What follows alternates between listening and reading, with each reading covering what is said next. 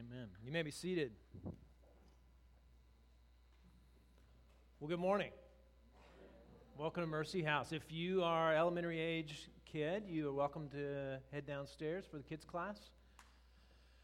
So last week we finished up the 13th chapter of Hebrews. We spent the whole summer in the 13th chapter of Hebrews. So if you missed the summer, you only missed one chapter, but there was a lot in that chapter.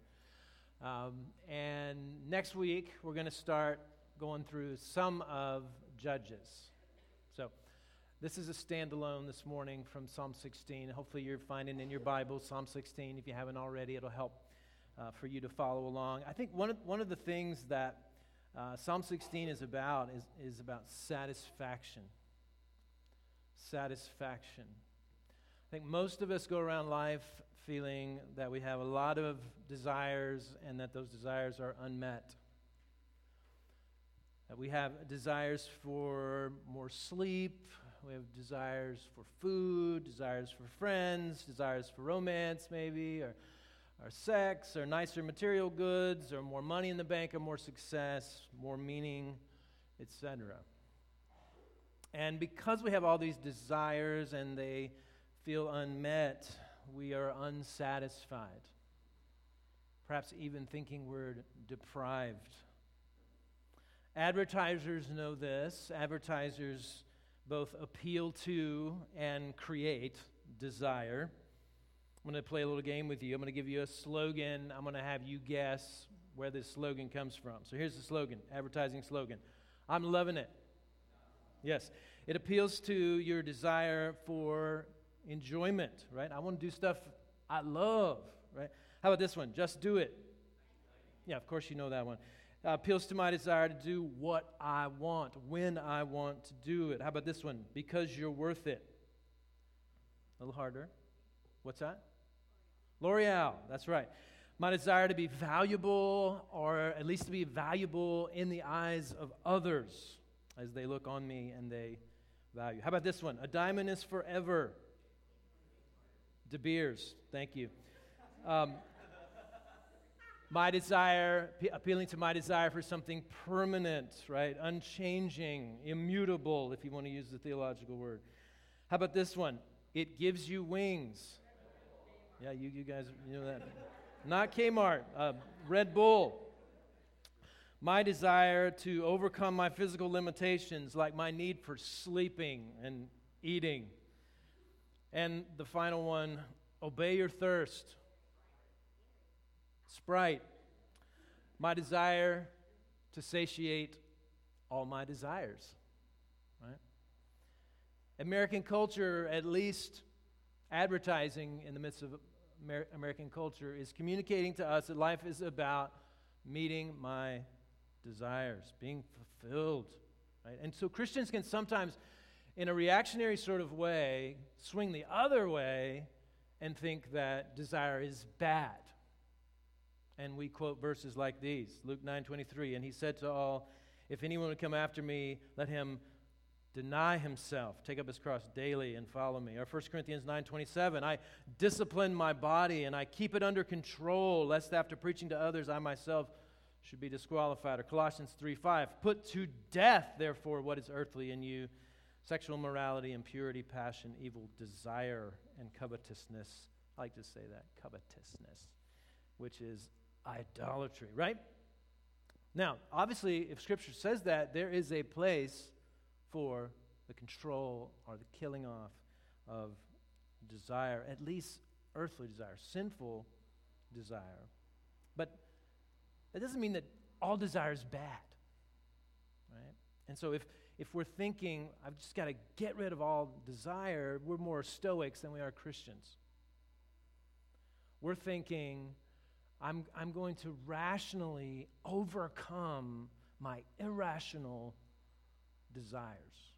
That's not Christian, right? Uh, philosopher Jordan Peterson, who's kind of blown up on YouTube and the internet, I think is kind of popularizing Stoicism, right? He says this happiness is a pointless goal. Don't compare yourself with other people. Compare yourself with who you were yesterday. No one gets away with anything, ever. So take responsibility for your own life. you conjure your own world, not only metaphorically, but also literally and neurologically. These lessons are what the great stories and myths have been telling us since civilization began. Now, is there some truth to that? Yes. But this managing of desires, this rational overcoming of desire, is, is not Christian, right? That desires are actually God given. Desire is good. And like everything else in the world, because of sin and its effects, desire becomes twisted. And then something good becomes destructive, destructive in our own life, destructive in the lives of those around us, even destructive to the planet. So, desire is not bad unless it's been twisted by sin. And what we find in Psalm 16 is how desire can be redeemed and how we can truly be satisfied. Because again, we're all walking around unsatisfied and because of unmet desires, and there is indeed a satisfaction that is available, right? And this is what Psalm 16 is all about. So here some secrets to satisfaction, right? You ready for this? There's four, uh, four different points here place, person, people, and portion. They all start with P. Place, person, people, and portion. So, place and person show up in the very first verse of Psalm 16. Says, Preserve me, O God, for in you I take refuge. So, King David's writing this, and he's saying, I am taking refuge. There must be some kind of danger. There's some sort of storm that's brewing and he's running from whatever that storm is and seeking to take refuge out of that storm. And the place that he's taking refuge in is actually a person. It's not a place. The place is a person. They're, they're the same thing, right? He says, I'm taking refuge in God. And this, this is important for us to hear because oftentimes we are seeking satisfaction through the changing of our place. Right? We, we think, I'll never have satisfaction if I'm in the same job. I've got to get a different job. I've got to go to another place in my life, and then I will get satisfaction. Or we say to ourselves, I, I can't stay satisfied if I'm single. Or married people are saying, I can't stay satisfied if I stay married to this particular person. And I've got to go to a different location in my marital status if I'm going to experience satisfaction. Or you're saying to yourself, I can't be satisfied if I'm in the same house or I own the same car or I'm in the same town. I've got to relocate. And if I relocate, then I will get satisfaction. We play this if only game, right? Going through life, unmet needs, dissatisfied, saying to yourself over and over and over, if only, and then fill in the blank. But how has this worked for you so far? The older you get, the more you realize you've played the if only game for years, decades. And you never seem to reach the place of satisfaction. Case in point, vacations. Think about vacations, right? You work hard to go on vacation, and a vacation is a different place. You're staying in a different house. You don't have to go to work. But oftentimes, what you find at vacation is not what you thought, right? Not satisfaction. It may be sickness or strife or other forms of difficulty. The changing of your circumstances can certainly influence your level of satisfaction. I will give you that. But it is not the ultimate problem. The place where we find satisfaction is not in a new place, it's in the person of God. And that satisfaction can be found no matter the place you find yourself. Be it good place, bad place, somewhere in between place. Now, again, this is not easy. When we do experience sickness in our bodies, strife in our relationships, struggles in our home or at work, or in school. But again, what Psalm 16 is saying is there is a refuge.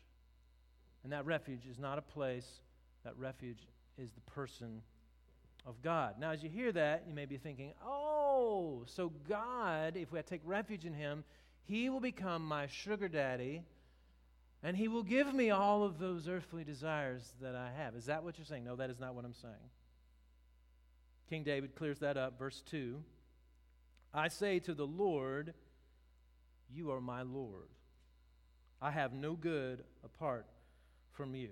Now, this is pretty insightful stuff here. He says, I say to the Lord. Now, what he is saying in that is that God is Lord, whether he believes it or not. Whether if he, he ascribes that attribute to God or not. He says, I say to the Lord, right? But what does he say to the Lord? Lord, you are my Lord. So he's aligned himself with reality. That in reality, God is Lord. He is the ultimate authority, and David is aligning himself under that authority. And that authority is good authority. When authority is functioning well, you've heard me say this many times, but when authority is functioning as it should, benefits flow down from the good authority to those under their care. And so, as he says, You're my Lord, he then says, I have no good apart from you, who is my Lord. Everything good, everything good comes from God.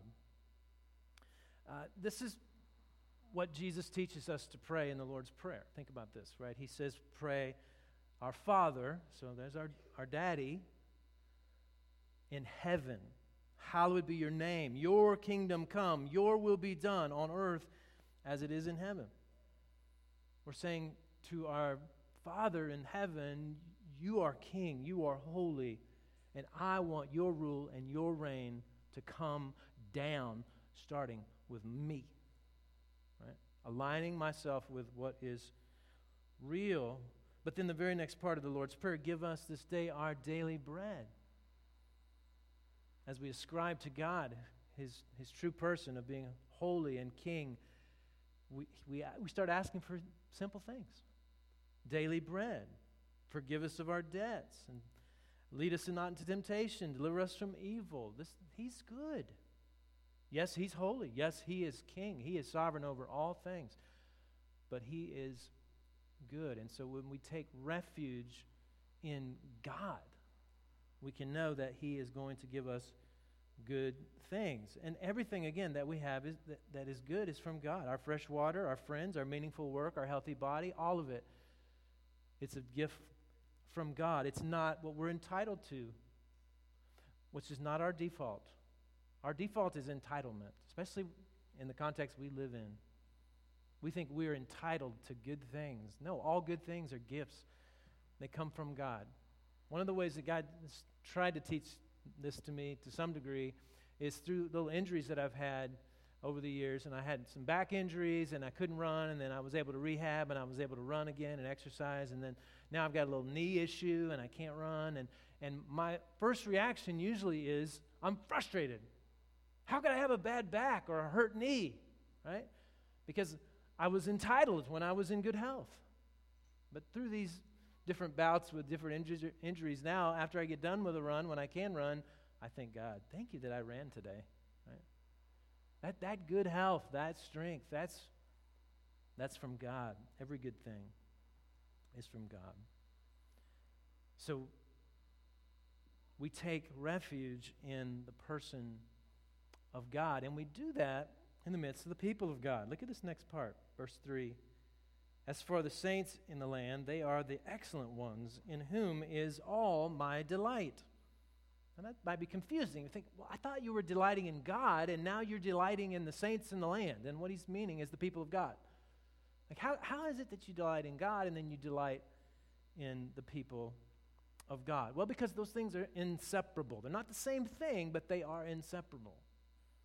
If you're going to fully delight in God and have joy in God and, and experience what it means to, to be in the refuge of God, you can do that in the midst of His people, the people of God.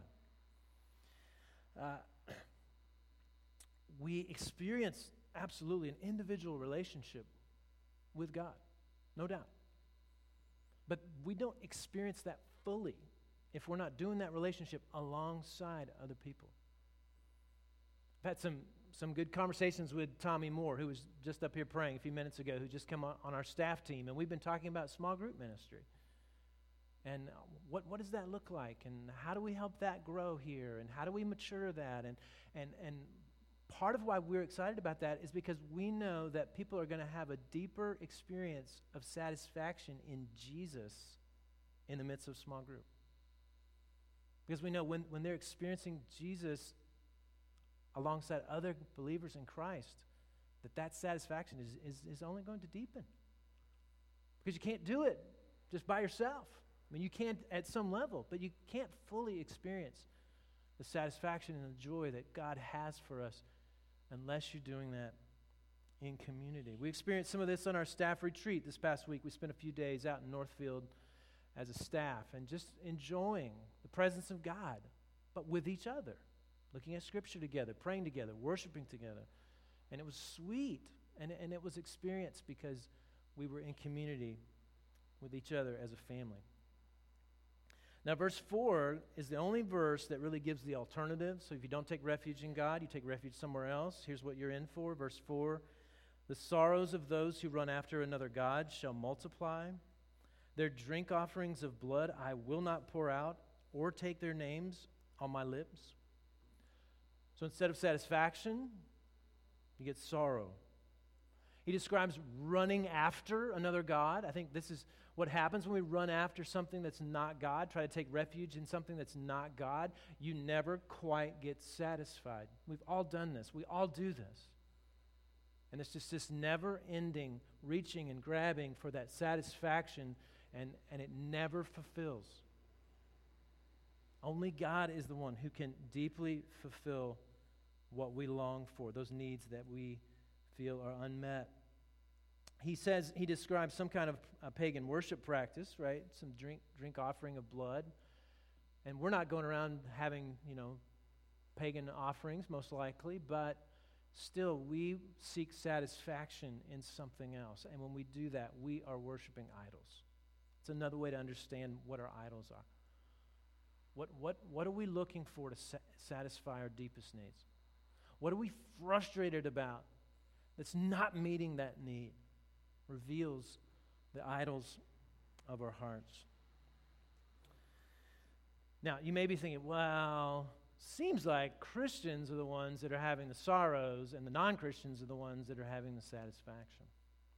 And so, one, one of the things I think it's helpful to understand is, is that true satisfaction does require the sorrow of turning away from lesser satisfactions.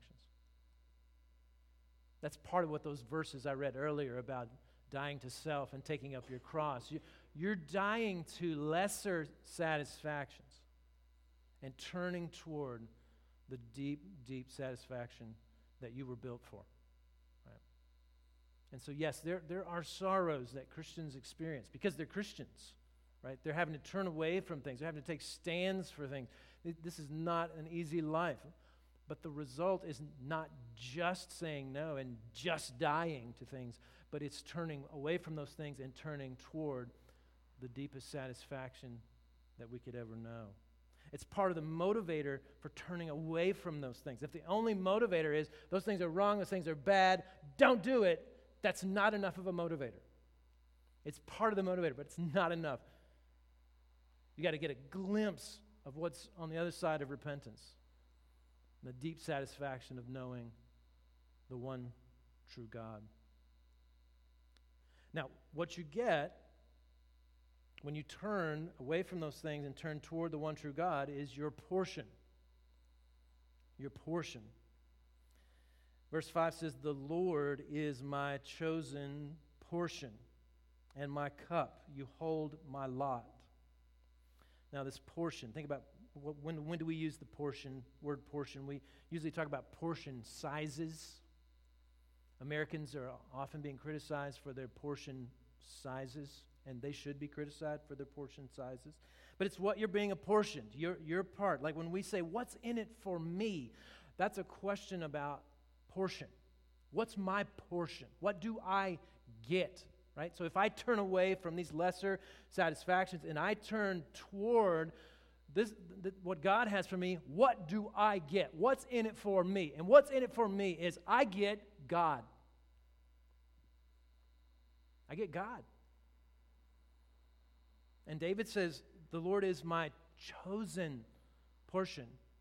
He knows that as he's turning away from those lesser satisfactions and turns toward what God has for him, he knows he, he's choosing God because he knows enough about God to know that that is indeed the portion that he wants.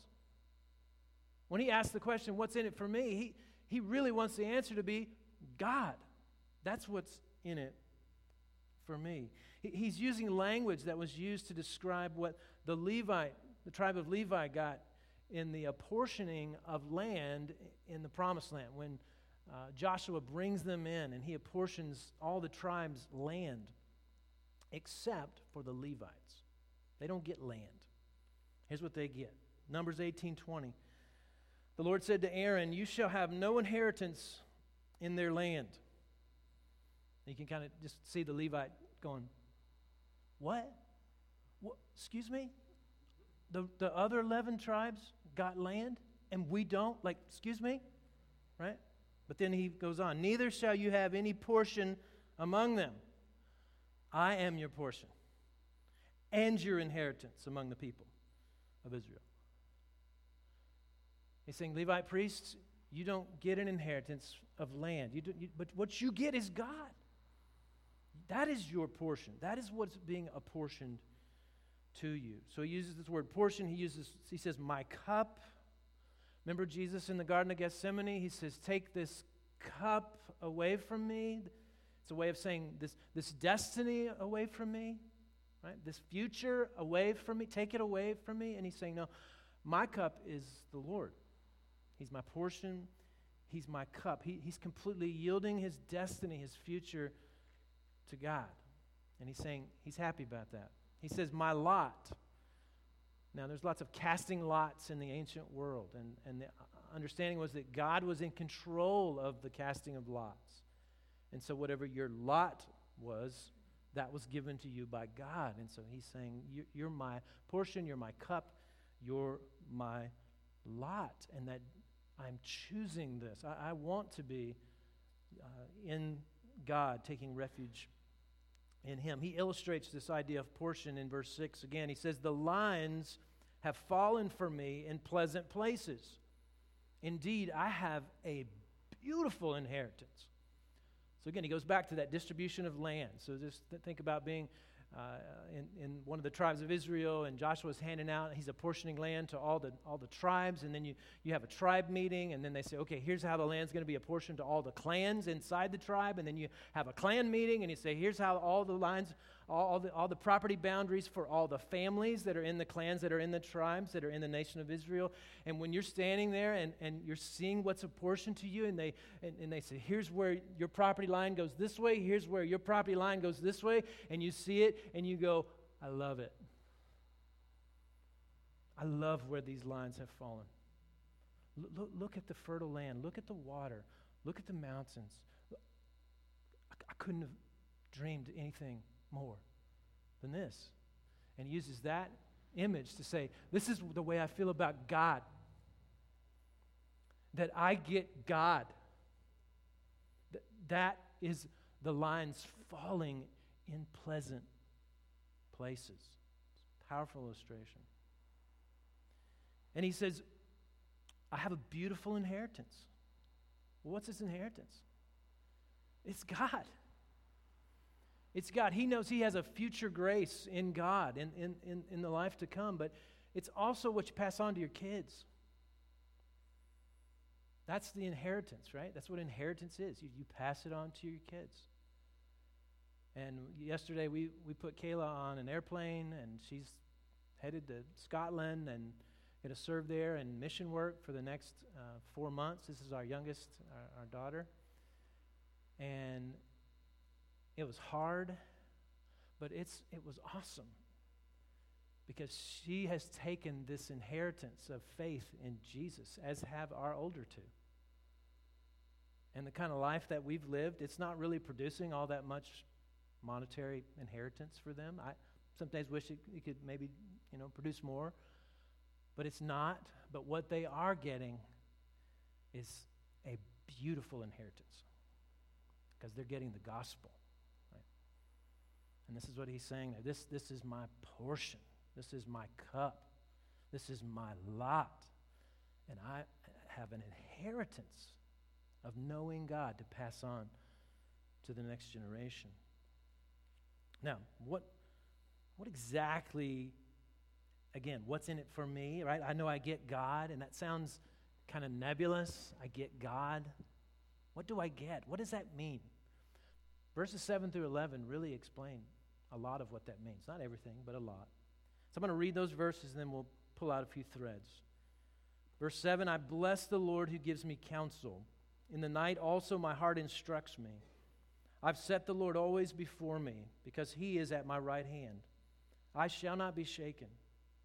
Therefore, my heart is glad, my whole being rejoices, my flesh also dwells secure.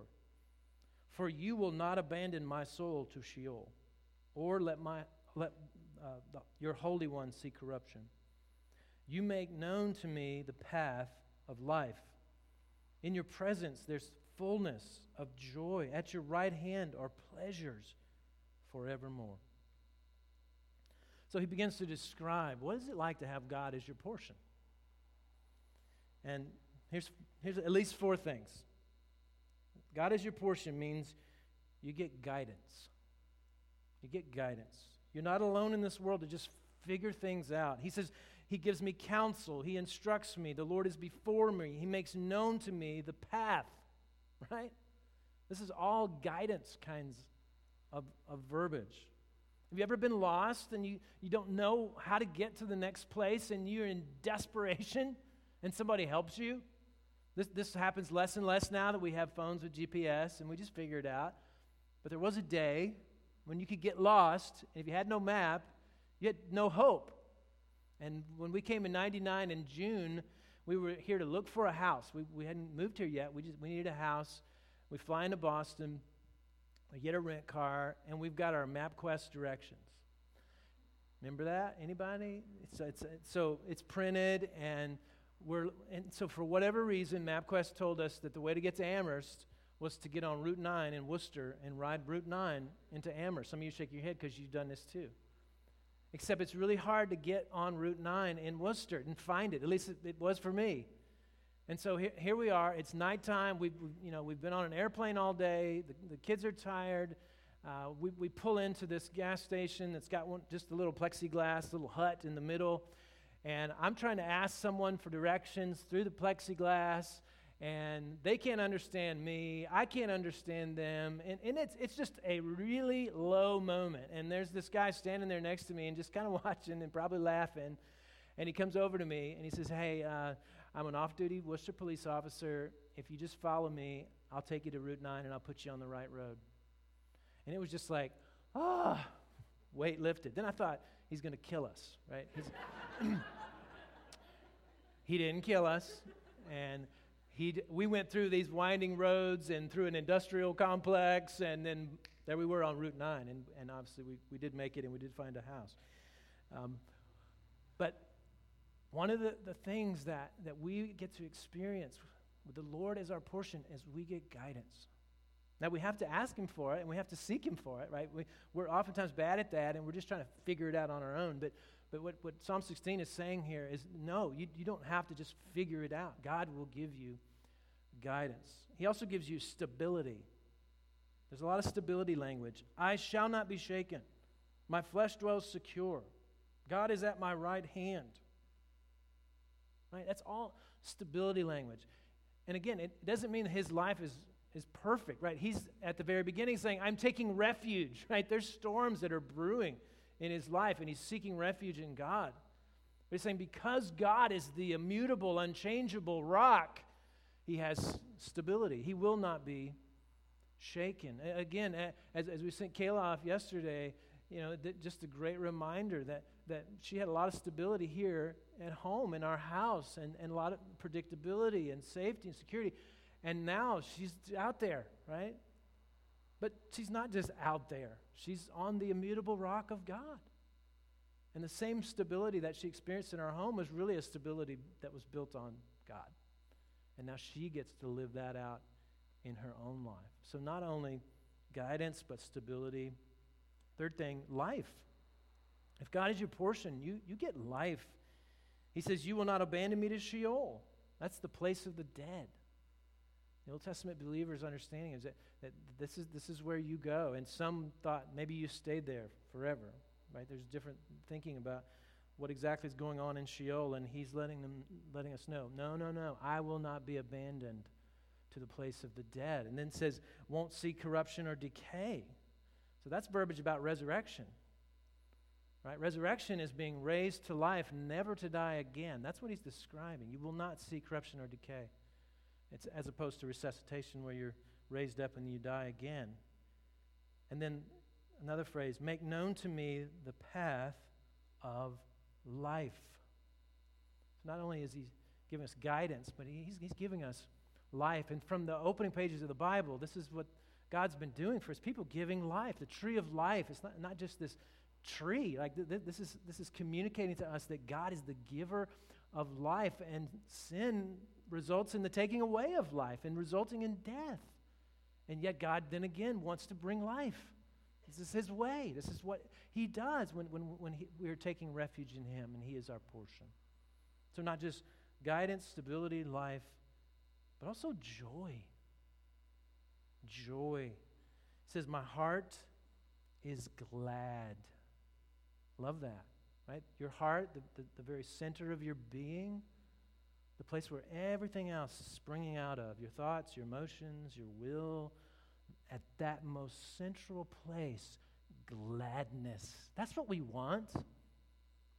That's why we buy Sprite, right? It's because we want to feel glad. And corn syrup doesn't make you feel glad, right? We want something deeper, right? That's why we want to go on vacation. Nothing wrong with vacations, and sometimes there, there's certainly gladness on vacations, but, but vacations are not enough to give us gladness in the depths of our heart. Only God can do that. Only God can do it. He says there's fullness of joy. Not half joy, fullness of joy in his presence. Again, pointing to the being in the in the person of God, that this is where all that we desire is located, is in the person of God. That at God's right hand, there are pleasures forevermore. Usually, when we think of God's right hand or his right arm, we think of him doing something powerful. He's smiting our enemies or something, which is, he, does, he does that, and that, that's a good thing. But that's not all he does with his right hand. He, he's giving pleasure. You think of that? Do you have room in, in your understanding of God that he would, he would want to give you pleasure? That's what it says right here. And, and it's a way to say that your deepest desires, your, your, your deepest longings for satisfaction, they will only be met in God. And He's willing to give it. In fact, He wants to in a, a, wonderful book that I would encourage you to, to read by John Piper. It's called Desiring God.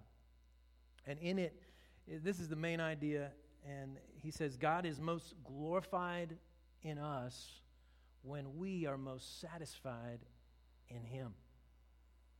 And this would be one of the texts that he would use to, to, to, to, to preach that, to teach that is that God is most glorified in us, not just when we're, we're just dying self, although that's part of it, right? But, but that we're, we're, we're turning toward God as our greatest treasure, as the one that we find our greatest joy in. That brings him much, much glory. Piper argues that our desires are not too strong, they're actually too weak that, that we're too easily satisfied with vacations and corn syrup. We, we want to turn away from that and, and seek to meet our desires in a much deeper way, an eternal way, in fact. And so, how, how, do, you, how do you respond to this? I think it's simple. I, I've been trying to respond to this sermon, uh, you know, all, all week and think about this, but one is turning away from those lesser satisfactions. What are the things in your life that you're chasing after in order to satisfy your soul? And oftentimes, the way you discern that is what's frustrating you. You just never can quite get the right job, the, the right place in your marriage, the, the, the right amount of money in the bank, the, the right amount of rest, the right vacation. What, what, what is it? And then confessing that. That you've been seeking that as your ultimate satisfaction. But not just stopping there, turning toward God and, and, and seeking to meet those, those unmet needs in Him and Him alone. And it's going to take some time, all right? It's sort of like getting off of junk food and turning toward good food. At first, good food just doesn't taste good. You just, you just want to go back to the junk. But the junk makes you feel bad. It makes you feel like not full of life, right? And, but you turn toward the good, and over time, as you those appetites change, you begin to taste and see that the Lord is good. And so let's, let's turn away from these other means of, of satisfying our souls and turn toward God. And so what happens is as, as we seek God as our ultimate satisfaction, we can then pick up some of those earthly things that are good things and treat them appropriately. Because we're not seeking them as the ultimate.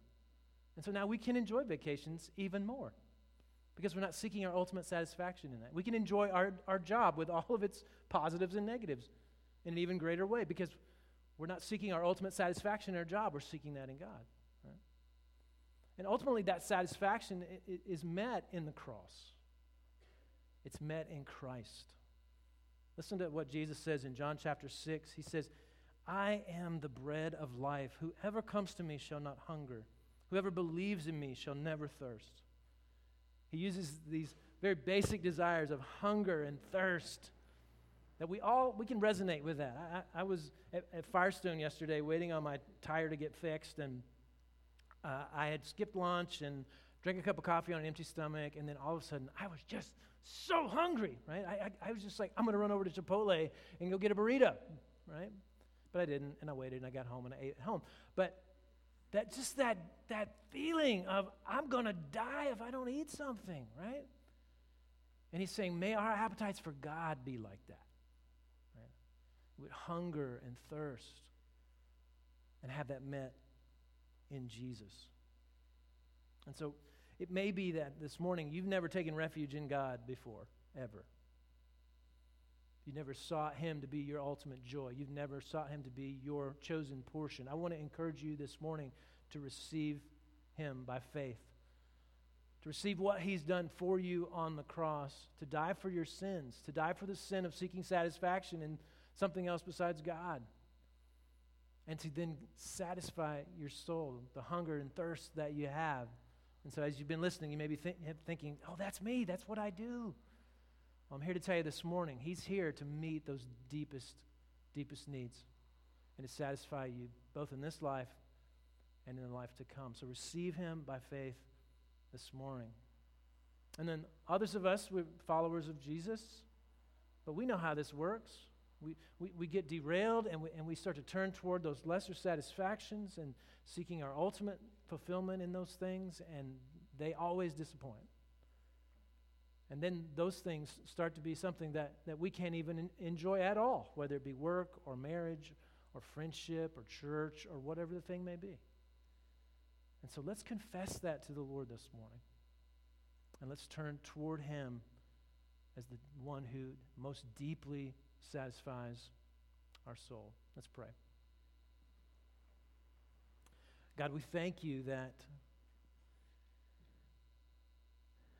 these these needs that we have, these hungers and thirsts that seem so unmet and so unsatiated, God, that, that you are here to, to meet those deepest needs. And not as a sugar daddy, but as the one who is the one true God, the Lord over all, but the Lord who's good. And so I do pray, Lord, that we would all taste and see that the Lord is good this morning. As we take this bread and take this cup, that we be reminded that uh, you, you are the real food and drink that we need, that our hunger is really hungering for, our thirst is really thirsting for, God. And that you would come and meet us in that hunger and thirst, some for the first time ever, and others, Lord, in a fresh way. And so, Lord, as we receive this and are reminded of what you've done on the cross so that these needs can be met, our ultimate need, Lord, being in relationship with you, God, we give you thanks and praise and ask your blessing over the bread and over the cup and over our time together as we experience you as our portion among the people of God. And we pray all these things in Jesus' name. Amen.